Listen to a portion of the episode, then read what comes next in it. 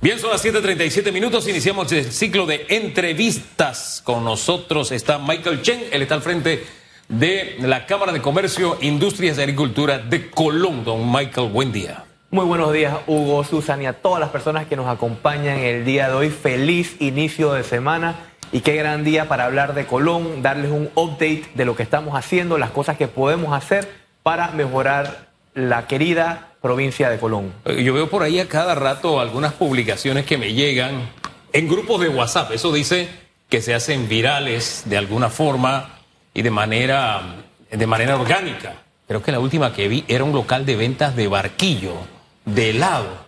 Y decía, cuando vas a un lugar y hay gente, hay clientes comprando, es porque es un buen negocio, es un lugar donde vas a comer algo bueno, invitando a comer ahí. Me parece que ese fue el último que recibí y no es el único una forma como de promover a Colón por los colonenses.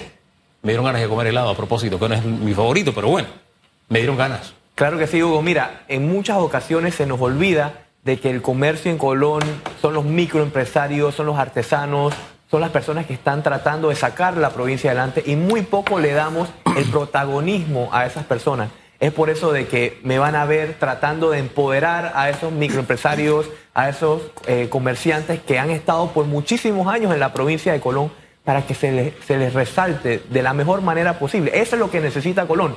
Pequeñas cosas que aunque parecieran insignificantes, pero que causan grandes impactos para elevar esa esperanza del colonense. Ahora, e, ese giro lo he visto también en la Cámara de Panamá. Eh, es más, en su última conferencia de prensa ahí en Grande fue precisamente con la gente de la pequeña, mediana empresa, hablando de, ese tema.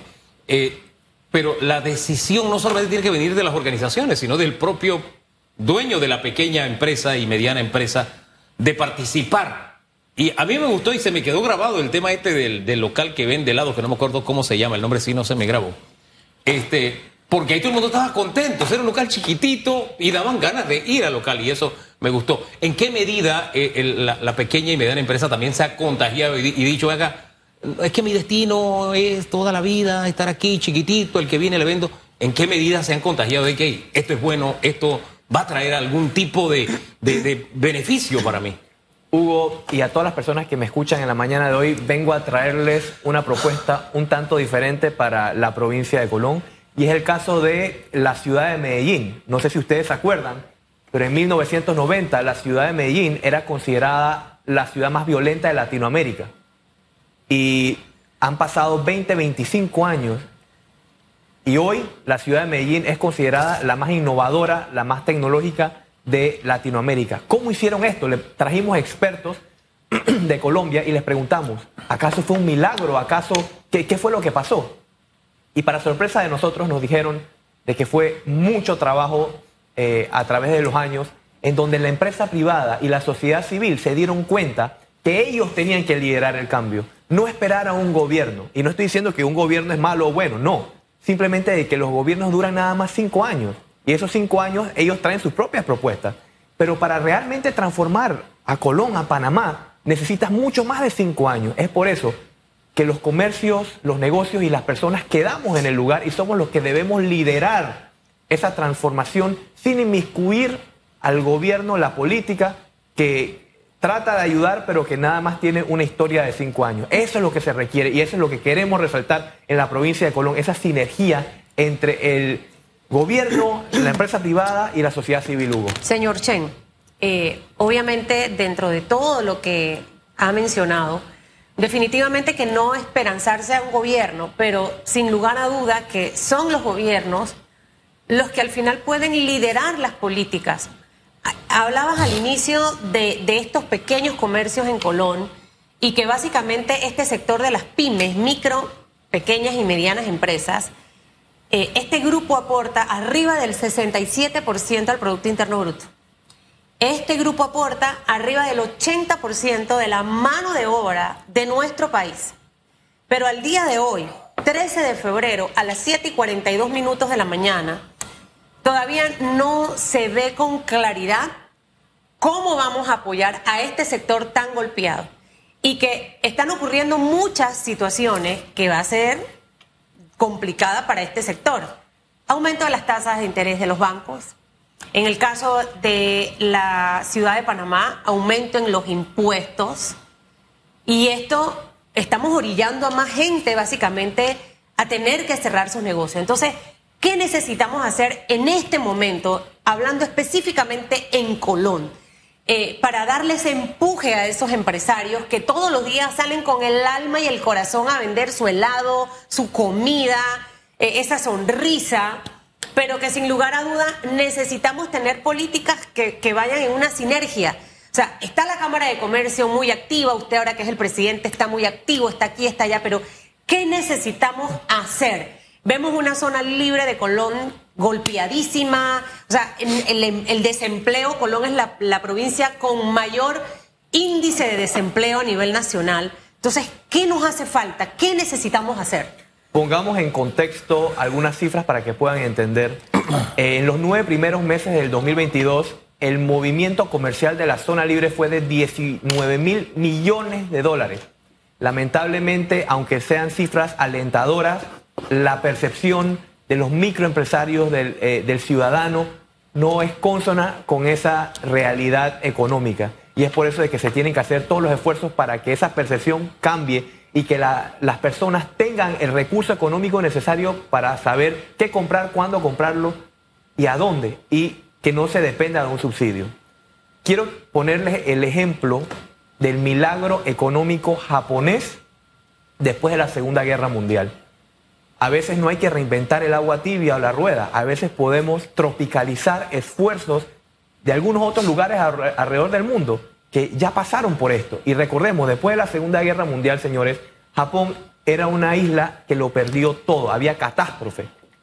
Pero el gobierno japonés entendió de que tenían que empoderar a los micro, pequeños y medianos empresarios, que representaban la mayor cantidad de contribuyentes al Producto Interno Bruto de ese país. Y la pandemia nos ha enseñado, señores, de que era la oportunidad de oro para que el gobierno, es más, todos nos enfocáramos en esas micro, pequeñas y medianas empresas que representan el 95-96% del parque empresarial de nuestro país. Entonces, en vez de estar con subsidios, que son importantes, señores, en vez de estar con eh, regalías, que también son importantes, el mejor subsidio que puede tener cualquier país es un empleo digno. Y con esto no estoy diciendo inflar la planilla, botellas y todo lo demás. No, es mucho más que esto. Es crear el ecosistema necesario para que las empresas privadas podamos reactivar la economía de una manera sostenible a través del tiempo y no depender de un gobierno nuevamente, señor. Fíjese, que, eso de no depender de un gobierno, y me sumo un poco a lo que dice Susan, y tomo los dos ejemplos que usted trajo, porque si bien es cierto, hay, hay una frase de un pensador japonés que dice, los japoneses nos dimos cuenta que estábamos en el fondo, lo único que nos quedaba era ir hacia arriba, estábamos en las ruinas, era la palabra correcta, solo nos quedaba ir hacia arriba, ¿verdad? Algo similar pasó en Medellín. Y hay un acuerdo social, no es que el sector privado hizo, no, no, fue un acuerdo político, económico y social, a tal punto que no solo la violencia y el narcotráfico era la bandera en Medellín, la corrupción era algo horroroso y no es que hayan acabado con ella, pero tienen un acuerdo social y han crecido de tal manera que la administración pública ha logrado éxitos que se exportan. Aguas de Medellín administra empresas fuera de Colombia, en Medellín. Eh, qué sé yo, el caso de la Comuna 23 que es tan exitoso, se ha copiado en el mismo Colombia y se ha mejorado. En Bogotá hicieron una línea exclusiva de un mejor metrocable para llevar a los turistas al, área de Ciudad Bolívar, que es por decirlo la Comuna 23 de Bogotá. Y allí se come, se, se vive según lo que hay en esa área, lo que era la debilidad de esa área, se ha convertido en la fortaleza. Se va y se come lo que se come en los barrios. Eso es lo que va y come el turista allá. Hay seguridad que el propio barrio lo da. Eh, el muchacho que antes estaba metido a maleante tiene una oportunidad ahora de más allá de las pandillas y de las bandas, etcétera.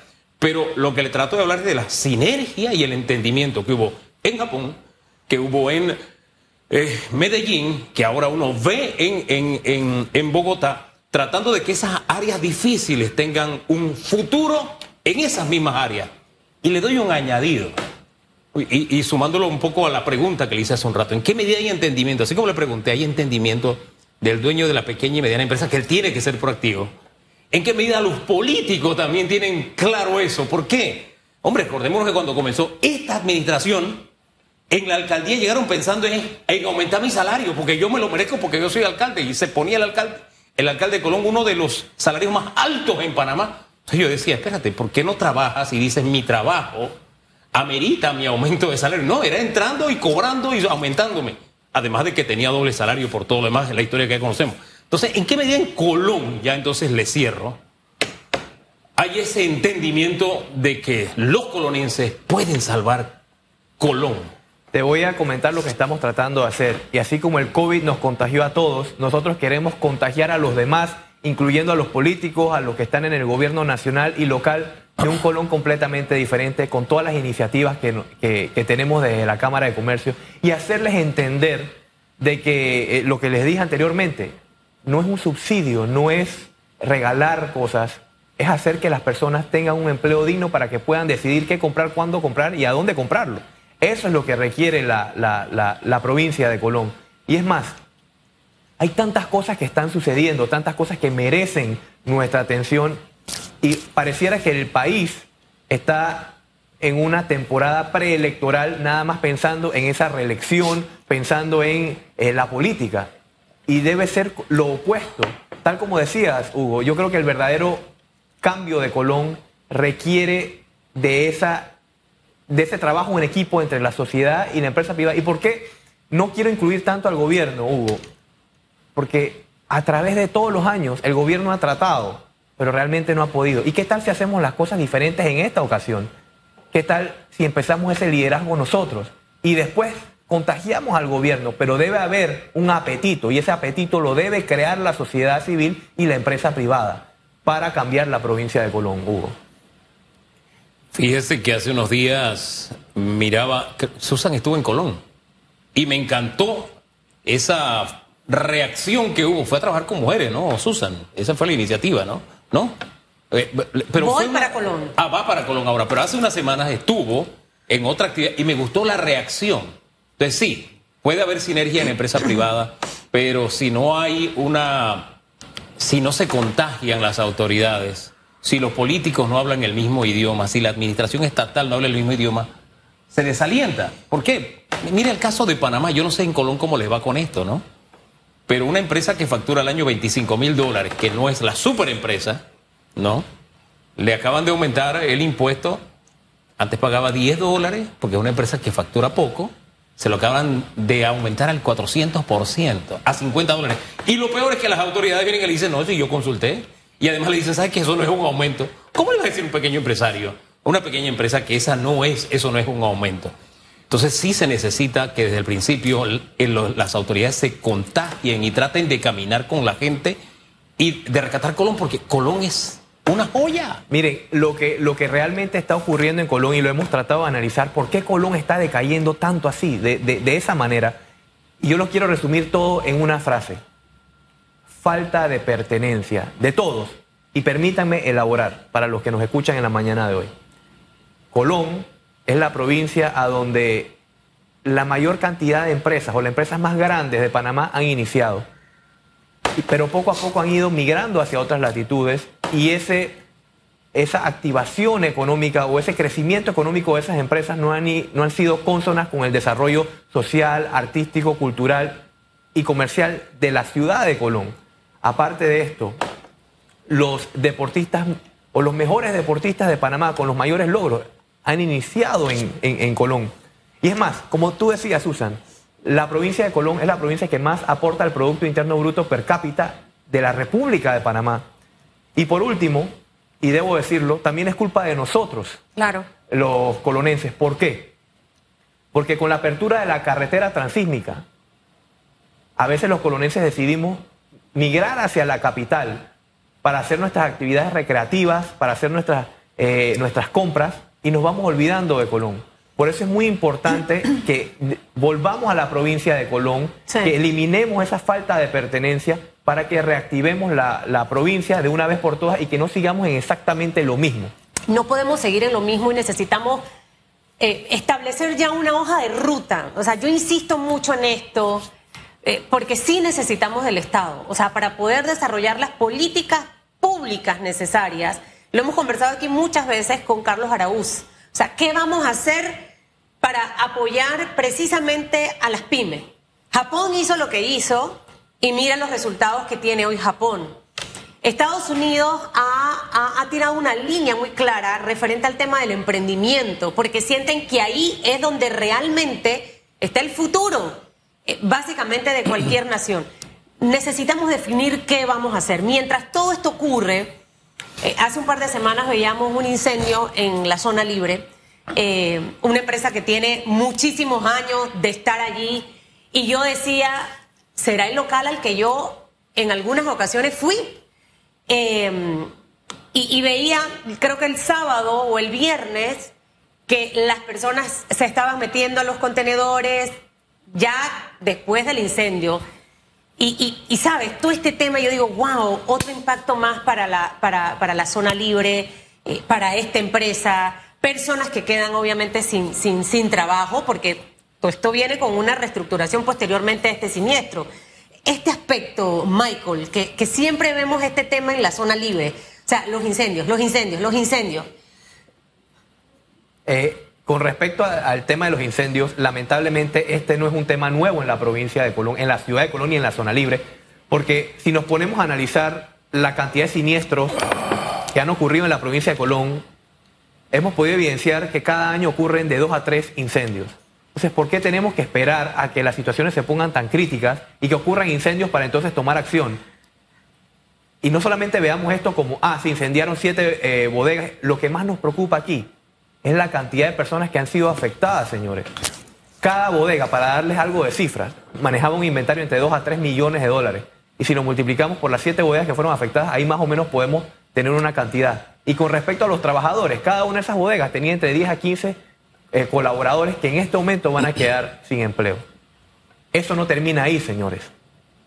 Hay muchas empresas aseguradoras y reaseguradoras que han perdido o están perdiendo el apetito por asegurar la zona libre de Colón. Y pueden creer ustedes, señores, que los empresarios que estamos en Colón constantemente son, somos penalizados con las primas más altas de seguro de la República de Panamá. ¿Por qué? Es esto justo en la zona libre más grande de América. Es por eso de que se deben implementar políticas y también nosotros mismos los empresarios tomar acción para que esta situación no siga ocurriendo, para que los empresarios y la gente no se vea afectada y no siga siendo afectada, porque señores, si ya sabemos que este es un tema eh, recurrente en la provincia de Colón, ¿por qué esperar? Es por eso que nosotros desde la Cámara de Comercio de Colón hemos hecho varias propuestas como mejorar el sistema hídrico de la zona libre de Colón. Para los que no sabían, cada vez que se paga una prima de seguro, el 2% se va a un fideicomiso. ¿Por qué no utilizar esos fondos para invertir en la zona libre de Colón, que en este momento aporta las arcas del Estado? ¿A quién le toca hacer eso? ¿Destinar ese 2% a Colón? Obviamente al gobierno y a nosotros los empresarios de la sociedad civil empujar para que el gobierno tome la decisión correcta. De ahí que se necesita eh, esa, esa sinergia, caminar todos en la misma dirección. Eh, al final cerremos con eh, el carnaval. No hay carnaval en Colón. ¿Qué pasó?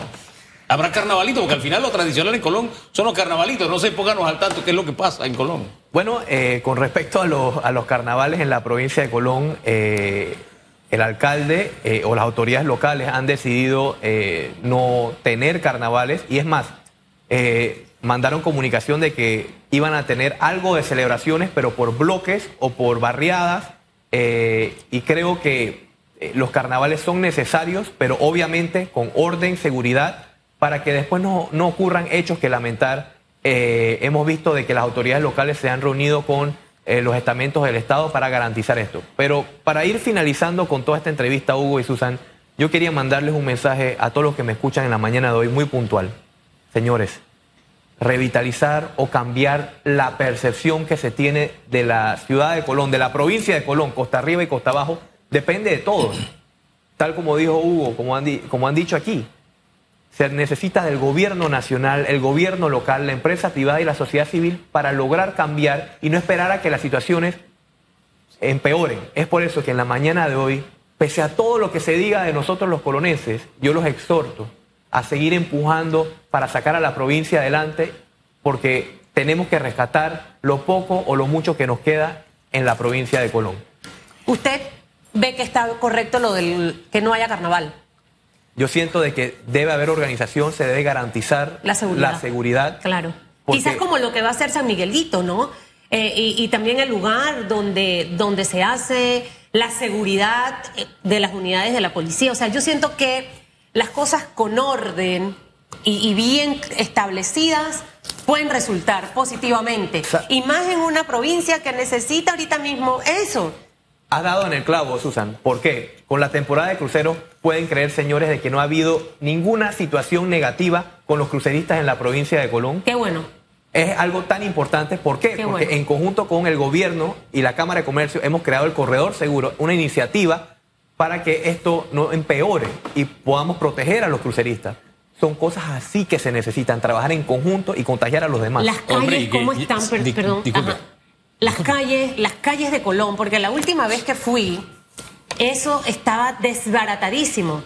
Eh, yo no sé si el ministro Sabonge inició con algún plan dentro de Colón, porque el centro de Colón, eso era cráter, cráter, cráter y más cráter.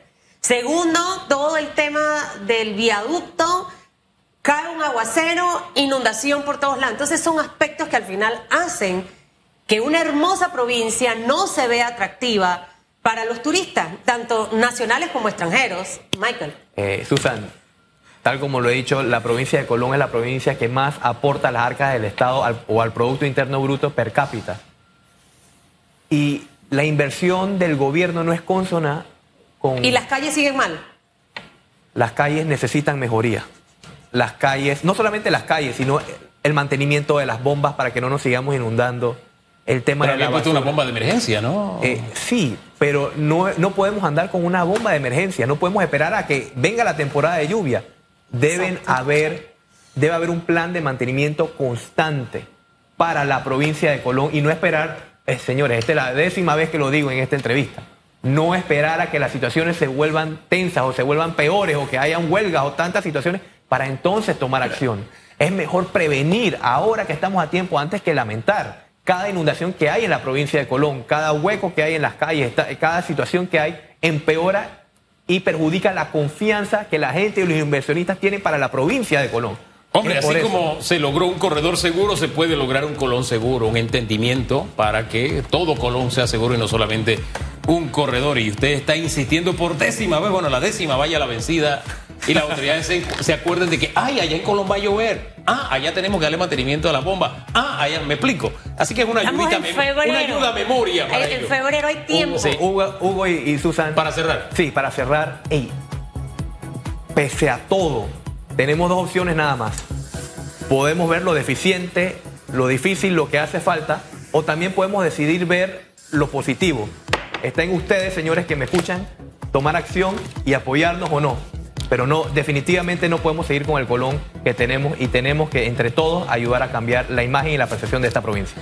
Gracias, don Michael Chen, por habernos acompañado esta mañana. Nosotros vamos a una pausa. El ¿Quería decir 25 algo? estamos en Colón Ah, sí, bueno, con. RPC Radio. El tour de tacones en la mesa.